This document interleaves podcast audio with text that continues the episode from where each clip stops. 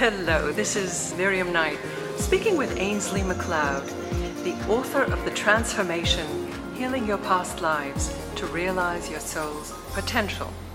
Ainslie, it, it has such a wonderful cover, and it's very reminiscent of the cover of your previous book. It's like one of these Magritte paintings. Right. Tell me about the imagery of the cover and t- what is the book about? Well, the, the door on the cover represents a portal into another world, which is the really what I have access to as a psychic. That's where the, the door came about. Uh-huh. And the, book itself, uh, the transformation is a well, the transformation itself is a shift that's going on. In fact, you hear a lot of people talking about 2012 and big Mhm. shifts and so on. Uh, this is about the transformation that's taking our souls, taking us to a higher place of consciousness, and it will do it over a period of generations, or you can do it very much quicker by using some of the, the techniques that are given in this book.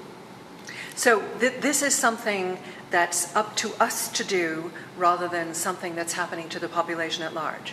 It's actually, in a way, it's it's both because the mm-hmm. transformation will happen regardless. But what you can do as as an individual is that you can undergo personal transformation, which becomes part of that larger transformation, mm-hmm. and you can do it a lot faster. You can do it in this life rather than having to wait over you know a period of many lifetimes to, mm-hmm. to, to get to that stage. It's about taking your consciousness from what they call stage three, and when I say they, I mean my spirit guides, the ones I work with, taking it from stage three to stage four. So it's something that's going to elevate all of us eventually. And I love the way you just kind of slipped in my spirit guides, the Yeah. ones I work with. but you've been doing it as long as I have. It's just like, you know, it's just like having these invisible buddies, you know, these, these friends, you know, I'm so used to having them around. well, you know, on digital cameras, sometimes you pick up other energies. Who knows what we might see on this? exactly. It may not be so invisible. yeah, I, I started working with spirit guides about 12 years ago. I had a cou- couple of interesting little epiphanies, and one was uh, when I realized that I should be doing this kind of work. Uh, I ran into a deceased uncle in a bookstore, which was a bit of a surprise, and it was it was a momentary thing. I mean, it was, it was absolutely fleeting. Uh, he was just kind of there for a second, but very real, uh, with a message about wanting to talk to me and work with me, which was something that I'd heard from psychics before. And in fact, I, I I was resisting it, but I also had no idea really how to get started with this sort of thing. So I uh, just sat down one evening and went, okay, let's see if I can do it. And started working first of all with my uncle, just getting an idea of how, how the universe how the universe works and how spirit guides work. And then I was essentially passed over, passed on to these um, more elevated spirit guides. The difference being that my uncle was on what they call the astral plane, where we go in between lifetimes. Uh, they, I mean, y- you and I, we might act as spirit guides when we go, you know, over to the other side after this life. Well, do you think it was because uh, it was somebody who was familiar to you that they wanted to Yeah. ease you into this? Yeah. I come across that in my work. You know, a lot of times it's uh, uh, even in the early days before I learned to protect myself, I'd be talking to somebody, and suddenly Great Aunt Maisie would come in with some message and something they wanted to talk about. And I learned to, to stop that happening because it was really sort of interfering. Uh, because the guides I'm talking to now are on a, an ele- a, a sort of elevated level. I mean, they're, they're above that astral, astral plane. The, the difference between the astral plane and what's called the causal plane, where my uh, the spirit guides I work with are, is that uh, on the astral plane you get a, a limited view. It's like you still got the, the blinders on, even though you're on the other side. Once you get up to the, the causal plane, the, the spirit guides there have it's almost like the blinders are completely off. They, they have access to everything about you, your your life plan, what your soul wanted to get, so came came to this world to achieve, and also um, information about past lives, uh, and even the past lives and present lives of those around you. So they have a much um, much broader view of things, and so in, in my work, I'm able to not only work with a person, but I can get, I can get information about mom and dad and their kids and, and so on as well. Why do you think they chose you to come through to? A couple of reasons. One is because um, it's it's to do with sensitivity. It's a lot easier for them to work with somebody who's more on the sensitive side, uh, which I was. It's it's something I talk about in my first book about soul types, uh, and I was a creative, sensitive, creative, artistic type. So it's a lot easier for them to work with me. And the other thing was really my personal interest in it. I mean, I, I was um, I was fascinated by psychics, particularly because I'd, I'd run into some really good psychics back in in England in the eighties. All of whom kept telling me that I was psychic and I should be doing something with it. And you know, I, I felt as psychic as a piece of toast. You know, I just I really, I mean, I thought other people were, you know, more spiritual. I mean, I swore I drank, I smoked cigarettes. You know, I was like, I didn't, I didn't think of myself as, you know, all the real vices. No, yeah, you know, but I didn't think of myself as the kind of person who would um, end up doing that kind of work. And it was, uh, you know, finally when I had that epiphany, the interest level was so strong. I was reading books on spirituality. I was fascinated by how does the whole thing work. I had another uh, epiphany that came after a prediction came true very dramatically, and I was in a, uh, a room in California, my first night in California, and I, I heard the voice of a psychic from probably about 12 years before, when I, I lived in, in London at the time. And he had said, You're going to end up in California. And I kind of joked it, and I, I protested. I said, Oh, no, we went there once, hated it. He said, There's nothing you can do nothing. and I went, okay. Well, I heard that voice in this in this room, and the next day I just I went to uh, metaphysical bookstore in San Francisco, Fields Bookstore, I'm down there, and just came out, you know, with piles of books. I just wanted to find out how this works. If I if somebody can tell you with with such conviction that you're going to end up in California, and I I did you know, obviously I had to take the steps to get there, but it was all like it just seemed like bizarre synchronicities. And um, I realized that something huge must be going on on the other side. Mm-hmm. So I had this huge interest in that sort of aspect of spirituality. And so, you know, as far as being chosen for the, the work, I mean, it's, it's, it's also something that, uh, you know, my soul had intended before I came mm-hmm. here. So you volunteered on some plane or another. Yeah, yeah. So there was always mm-hmm. there, there, was already that. Mm-hmm. And what I found uh, working with clients is that there's if somebody has a talent for something, an intuition is a talent. It's uh, it's something that you develop over other lifetimes, and you're able to bring into this life. You know, maybe you don't even do it consciously, but it's you've had the chance to, to build. And it's like music or any other talent that you, you need to work on it as well. Mm-hmm. So what I found working with people who have talents is that they, they have the passion as well. So I had like a, somebody who's very talented with music, who has a passion to you know, put in all those hours of practice and learning. I did the same. I just uh, I worked and worked and worked and worked. And I, I have clients who will occasionally say to me, "Well, I've tried talking with my spirit guides, and I'm not getting anything."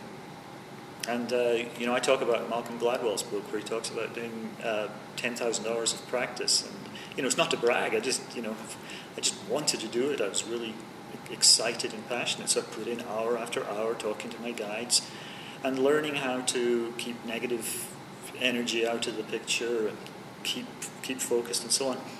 Uh, and you know, I'll say to well, the client, maybe you know, you doing half an hour is possibly not enough. You need to maybe practice a little bit longer to uh, really be able to hear what your spirit guides are telling you. So when you talk to your guides, do you go into a meditative state? Yeah, mm-hmm. yeah. So I start, I start every morning when I go into work. I go into my office and I sit down and I do uh, a meditation, uh, a kind of prayer, which is about protecting myself and making sure. That, so I talk about being connected to the highest possible source for the highest possible good, making sure my, I, I get my spirit guides to confirm several times that I'm connected with them. And then uh, as people call or come into my office, what I do is I make sure that my spirit guides acknowledge them, which is a way of making sure that well, I've got the right person, but also that their spirit guides are hooked up to mine, that we're kind of plugged in. Mm-hmm. And, and then we get going. And, and these guides are here to um, help you help others, yeah. or to teach you, or all of the above? All of the above, mm-hmm. yeah. But we all have spirit guides. I actually, often say that it, it's a bit like um, opinions in certain body parts. We all have spirit guides. It's just not always easy to recognize their presence or, or even to accept that you have them. Mm-hmm. And I, I'll have uh, people say to me, "Oh, I don't think my spirit guides are talking to me, or I'm not hearing them." The spirit, spirit guides will be saying to me, "But we're shouting, we're yelling, and we're not being heard."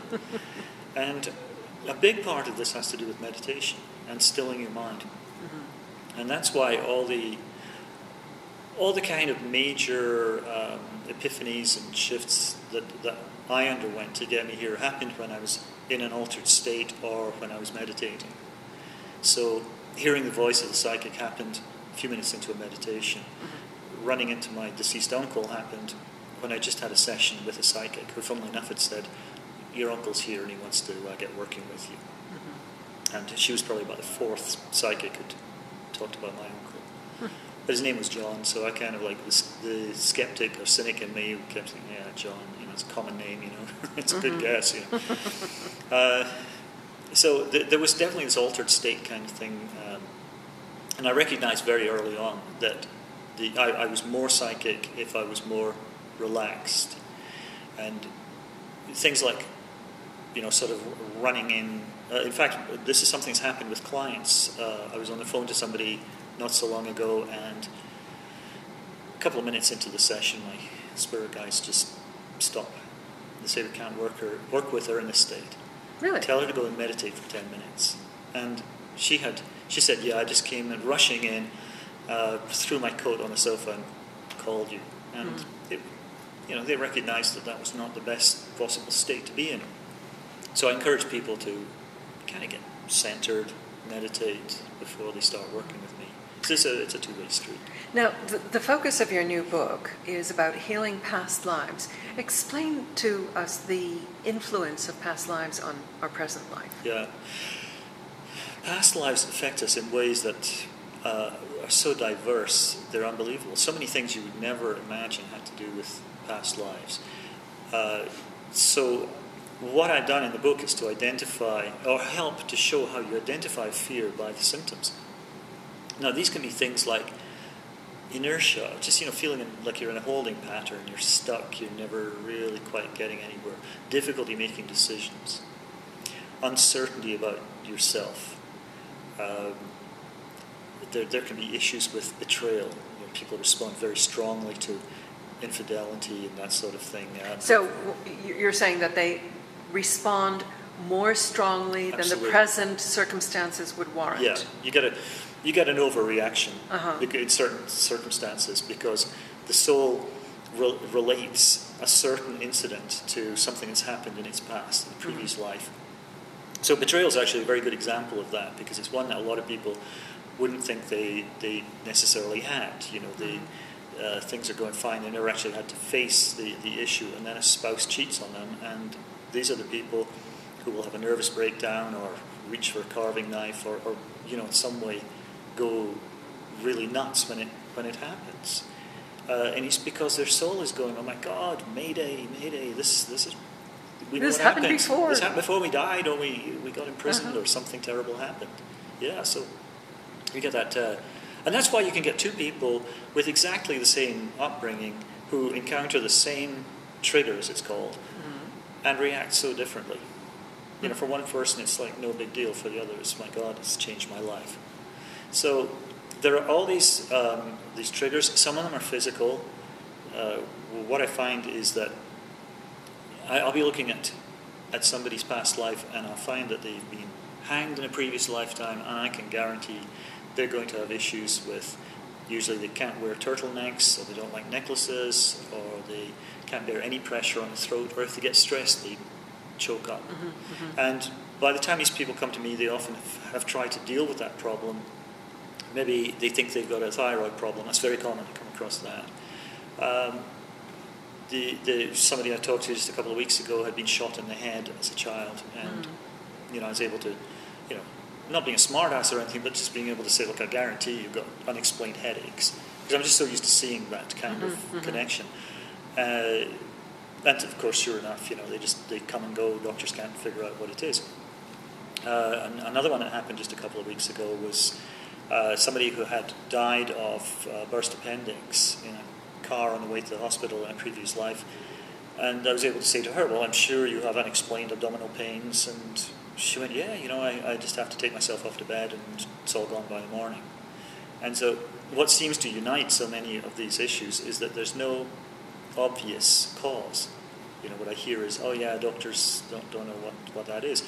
And by finding out the cause in, in the previous lifetime, I'll, I'll, talk to the person the next time and I'll say, you know, how, how are the headaches, how's whatever, and it's gone. It's, uh, it's shifted completely. So, what is the mechanism by which we're experiencing the resonances of those past lives? I mean, is it, is it uh, certainly not in our brains? It must be in our DNA somewhere. It's in a, you know, the way, the way it's presented to me is it's in the soul. The soul has, Ah. your soul doesn't die. Uh-huh. You know, you have lifetime death, lifetime, it's the whole process of reincarnation, but your soul is alive throughout. For it is one long, continual life. Uh, and it has these peaks, these, uh, these traumatic points in its life, and, and these are the death, often the death related incidents or very traumatic things that happen to it. So your soul holds a memory of these things. And that's why a, a fear can sometimes, it can exist in the past, but it's not a, a big issue. It only becomes a big issue if it's been triggered. So one of the most common ones that I find is actually a, uh, a fear related to death is a phobia of judgment, and that's where people have a massive fear of public speaking. And I used to have it myself. I didn't speak in public for 30 years because I was so absolutely phobic about public Wow. speaking. And it was my spirit guide stood me through past life, gave me a little exercise to do, and uh, you know the next thing you can't shut me up. You know, just you know, it's, it's like well, making up for lost time. You know, it's got 30 years of of, uh, of talking to do. But it's a what happened in my previous life was that I had been I had been judged and executed, and so whenever I got up in front of a, a, an audience. My soul was remembering, and again, it's like, oh my God, you're putting yourself in this situation. You know what happens? We, we end up dying. Now, people say, how can your soul not know? But your soul doesn't have all the answers, and that's why it keeps coming back. It's, it's growing, it's learning all the time. How many past lives do, do we normally have? Uh, I'm, I'm glad to answer that because it's the one correction I can make from my previous book. Uh, apart from a typo, um, there was this one thing where I said we have about 120 to 150 lifetimes, usually throughout the course of all our lives. Uh, the spirit guides corrected me only afterwards uh, to tell me it's not a big deal, but it's more like 110 would be average. So most of the people I work with are old souls. They're you know younger souls don't they're not that interested in this kind of thing, or they think it's too weird, too out there, whatever. So I'm meeting much older souls, and by the time they get to me, they've probably got about you know, 90 or 100 lifetimes behind them. So we've, all got, we've always got plenty of material to work with. you know, one thing I say is we'll never run out of things to talk about. Now, when you when you say in your uh, tagline, um, healing your past lives to realize your soul's potential, Right? um, explain to me what you mean by. I mean, how do you view the potential? What what is the end point of our evolution? The, the end point, if you like, are these, these goals. Now, these, these are common to, to everyone. And the, the, soul is, the soul is continually struggling to achieve these goals. And they can, they can, like everything else that my guides talk about, they break everything into 10. And these, these 10 goals are these higher values, higher core values that your, your soul pushes you to, to act from, but also pushes you to, to seek out uh, uh, in a higher and higher way as you go through each lifetime.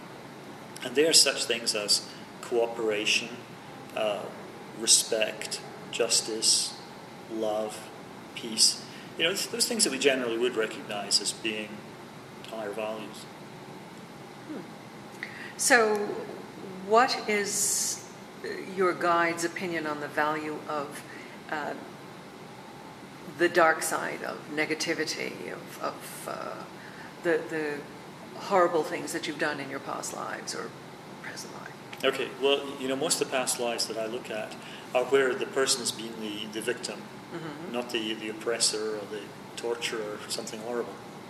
So uh, it, it, can be very difficult to do that. Most most people will resist doing it, and, and it's quite incredible. Uh, I'd say, well, you know, there's this past life we could look at, but there's some pretty horrendous stuff there. Do you want to do it? And so often people say, well, I'd rather not. Mm-hmm. It's it's very hard to deal with, and so there are other ways kind of around that, which I'll talk further about, you know, in other books at some mm-hmm. point. Mm-hmm. But what I'm dealing with are the ones that tend to have the they're they're the most easily shifted, mm. and they come from those ones where we've been we've been victimized. I see. And so, the, the, if I could give you an example, one one would be there's a fear of inferiority, and this is where you have people who uh, they often feel submissive or victims of circumstance. Mm-hmm. Uh, they even may be very, very strong in other ways, but if there's confrontation, maybe in a relationship, then what happens is that they back down. Or if there's substance abuse, they will automatically become codependent. Now, what's happened in a previous lifetime is that they never learned to exercise any self determination. They, they were controlled by other people. It's usually things like arranged marriages, controlling parents, mm-hmm. that kind of thing, and never really getting onto their life plan. And if we can look at the past life, see what, hap- what happened in that life, and then use what's called a motivation, mm-hmm. which is your soul's way of saying, you know, here's something I'm throwing out here. It's like, help me. You can do your part, and we can overcome this. It's uh, it's karmic, so it's balancing then you can be taken to this place that they call it's, it's the goal of respect. Because, you know, if you if you're feeling like a victim all the time, you don't respect yourself. Mm-hmm. But you get to that place through exercising self determination. And the spirit guides will show different ways that uh, you can start exercising that self determination. And each time you do, you get taken to a place of, of self respect. You feel good about yourself. It's like you, you set a goal, for example, and you, you bite it off, and you feel good. Hey, I did, you know, managed to do that. And so you go to respect, and then that takes you back to self determination. It's very circular, mm-hmm. so people with that can build and build. Uh, and I've, I've seen people that um, go, you know, go from that place where they, you know, in an argument with a spouse, they, they just, you know, they crumble and they, afterwards they go, why can't I stand up to him? And the next time I talk to them, I go, yeah, well, I got rid of that jerk, you know. I feel great about myself and I've got that, that inner strength. Do you find a correlation between the types of issues that arise for a person and your perception of the level of their soul, the level of advancement of their soul? I'm, I'm talking mainly to souls who are pretty old, so that, mm-hmm. that's the kind of perspective I'm getting. There are certain points where it becomes much more important to uh, to very much older souls. I find that people who are most likely on their last life are very close. You can never be sure until you review the life on the other side. But if if they're pretty close to that, very often those people are so concerned about making sure that they do they do the right thing, that mm-hmm. they stay in that you know as close to the goals. They don't maybe know that's what they're consciously doing, but that's what their soul is pushing them to do. Mm-hmm. And it's a way of almost like staying out of trouble if we if we if we act in this way. You know, you just want to retire without like, blotting your copybook. I'll have I'll have these really old souls saying to me, "Please tell me I don't have to come back again." You know, it's like they've had that they have that feeling of oh, cheapers. You know, it's just being there, done it all. They often have a little lack of ambition. I mean, they, they can get fired up if it's something they really enjoy doing, but life can seem just like draining. And then I get uh, there's slightly younger souls still in the, the old soul half of those lives who are on a much more spiritual path. So that for that reason they, they want, they're motivated to achieve the goals. Now you have ways in your book uh, where people can actually sort of determine their soul types and their soul age. Yeah.